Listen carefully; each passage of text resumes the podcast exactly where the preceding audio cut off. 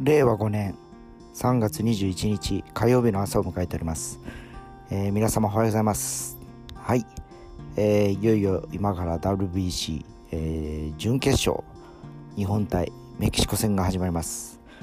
えー、もう本当今日本の国民の半数以上の方は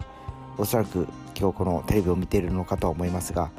えー、祭日ということもあっておそらく今日の視聴率はよろしいのかなと思います。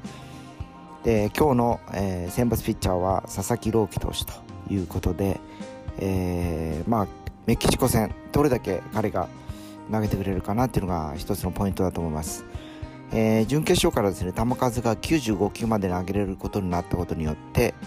えー、ほぼシーズン中と変わらないですよね、えー、大体100球をめどにピッチャー交代というのが先発の今目安となってたりするので、えー、彼がまあ、どこまでこれで投げていくのかなと。多分良ければ5回6回といくでしょうし、えー、後ろに行けば行くほどいいピッチャーまだいっぱい控えてますので、えー、ぜひね今日のね、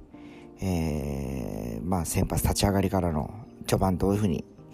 えー、組み立てていくか楽しみに見たいなと思います、えー、対するメキシコの方もメジャーリーガーがほぼ